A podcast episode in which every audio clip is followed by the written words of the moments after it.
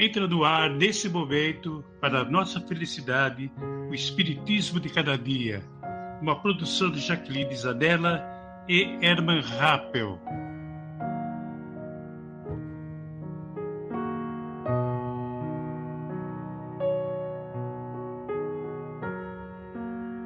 Sejam todos muito bem-vindos ao nosso podcast e possamos nós unirmos os nossos corações cada vez mais com Jesus e temos a luz, a luz, a luz em nossos espíritos que tanto necessitamos. Sejam bem-vindos ao Espiritismo de Cada Dia.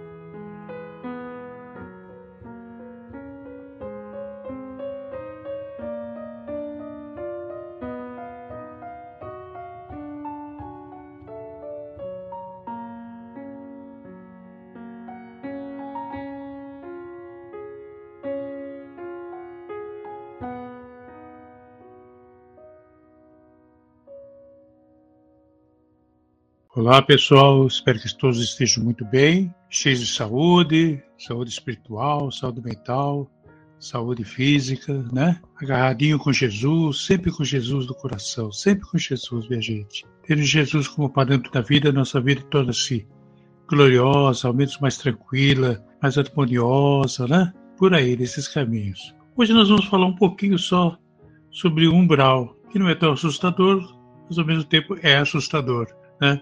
Umbral, o espírito, tem, tem alguns espíritos que falam, todos nós vamos passar por umbral, não sei o quê. Pode ser, mas pode ser que não também. Aí depende muito de cada um, depende da nossa reforma íntima, depende da nossa, nossa intimidade com as coisas de Deus, a intimidade com a, nossa, com a nossa fé, com o nosso andar, se nós estamos mais humildes, estamos mais, com mais simplicidade, derrubando o orgulho, derrubando o egoísmo, a vaidade, assim vai, né? Vai depender muito da gente se a gente vai passar ou não no umbral, né?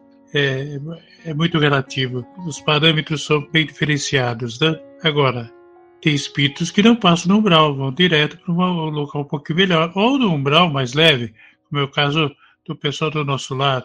Nosso lar está dentro de uma região umbralina, né? Vamos esquecer isso. Podemos pegar um umbral um pouco mais leve.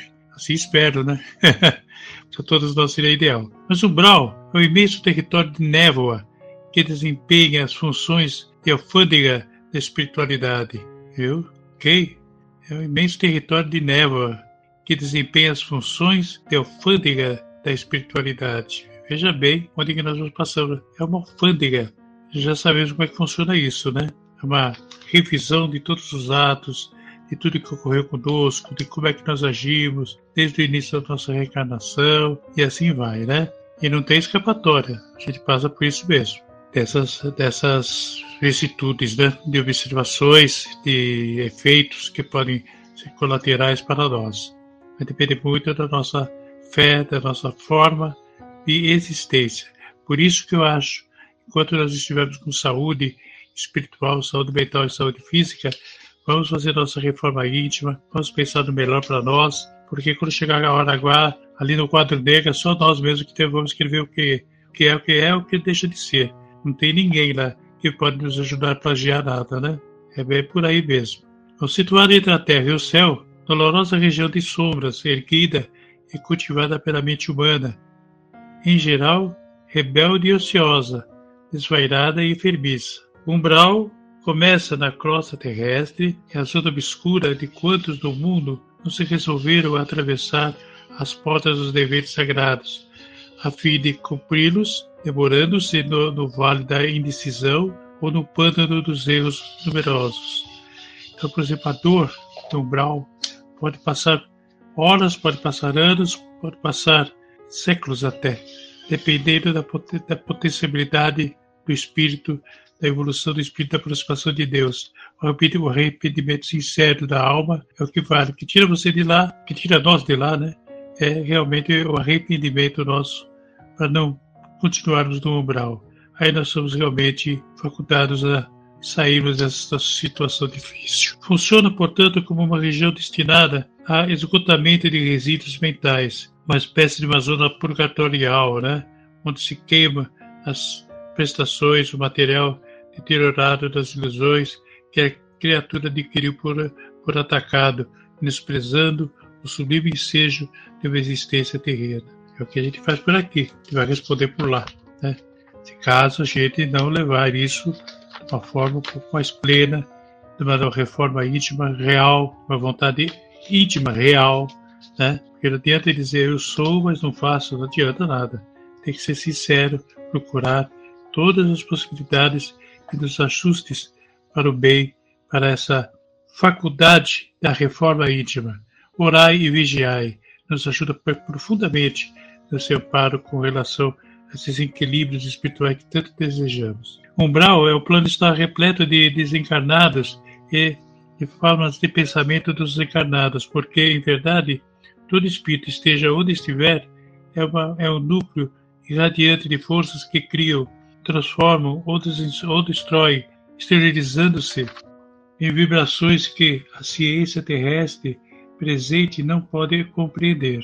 Quem pensa está fazendo alguma coisa a Alueres, e é pelo pensamento que os homens encontram no umbral os companheiros que afinam com as tendências de cada um.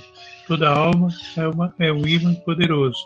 Portanto, senhores, aqueles, por exemplo, aqueles irmãos que são extremamente alcoólatras, bebem ao extremo, eles vão, naturalmente vão para o umbral. Se desencarnarem assim, se não se, não se regenerarem na Terra, irão para o umbral mesmo, né? E vão sofrer até a coisa se ajustar. Dificilmente escaparão dessas situações. Mas depende muito da alma, depende muito de cada um. Os viciados em tóxicos, em cocaína e essa porcariada toda também tornam-se difíceis escapar dessas situações, porque são ímãs que chamam ímãs, espíritos que chamam espíritos, e se unem mesmo nesses cantos, nesses laboriosos escuridão, esses sofrimentos audrosos que surgem, né, desses vales, dos vales suicidas, essas situações terríveis que muitas vezes a pessoa, o espírito passa por um longo tempo em sua existência, né? Pena. Por isso que a prece, por isso que devemos sempre seguir a prece, procurar nossa reforma íntima e realmente levar muito a sério tudo isso, né? Registrando o temor que se apossara de mim, o irmão Andrade, em, vo- em voz baixa, explicou-me que os planos habitados pela mente enca- encarnada emitem de, pre- de pre- meio com as criações dos espíritos inferiores encarnados. Um está contando a história dele, né? Formas perturbadoras, quanto não horripilantes, de vez que a maioria das criaturas terrestres, da carne, ou desenfaixadas do, do corpo, denunciavam no íntimo através de comportamento quase irracional. Salientou que a esfera próxima do homem comum, em razão disso, é provada que a verdadeira aluvião de seres estranhos, caprichosos e muito ferozes. Che- chegou mesmo a dizer que o sábio da espiritualidade superior classificam semelhante região de império do dragão do mal. Rememorei a leitura de páginas mediúnicas vindas do meu conhecimento antes da morte e do companheiro dedicado Boas, declarando que a zona em que viajávamos constituía realmente um umbral vastíssimo entre a residência dos irmãos encarnados e dos círculos vizinhos. Quer dizer, existem abismos, né? Existe inferno da região inferior, zonas purgatoriais, quer dizer, é muito, é muito diversificado. O umbral tem vários níveis, várias formas, né? De, de, dos, dos espíritos até virarem meio animalescos, são umbrais baixíssimos, né? E tem os umbrais um pouco mais leves. É evidente que ninguém deseja isso para ninguém. Então tenhamos consciência do umbral, essa pequena elucidação que foi colocada agora, tenhamos uma consciência, orar e vigiar. E a nossa reforma íntima. O que nos pode nos livrar do umbral, ao menos do umbral pesado, é a nossa reforma íntima. Nossa reforma íntima e orai e vigiai. Orai é primordial para nossas vidas nesse momento. E o vigiai também, né? Mas o vigiai, eu acho que é antes do orar. Porque o vigiai faz com que a gente não caia em decepções maiores, em situações que possa, possa a, a, a, amenizar. Em situações do tempo que parece uma coisa normal, e não é. Prestemos bem atenção que é de Deus e que não é de Deus. Nós temos que levar muito a sério isso para nós, espíritas, temos que levar a sério. Principalmente nós temos a consciência disso. É o que vale mais a pena ser, né? No meu parecer, que nós possamos urgentemente tratarmos da nossa reforma íntima, do nosso equilíbrio espiritual, para não cairmos aí em situações que possam nos agregar ao, ao umbral mais pesado, a sermos doloridos após o nosso desencarne. É preferível um desencarne mais harmonioso, um desencarne com os bons espíritos, que possam nos levar em situações melhores e nos colocar numa coluna, de, na coluna espiritual, né?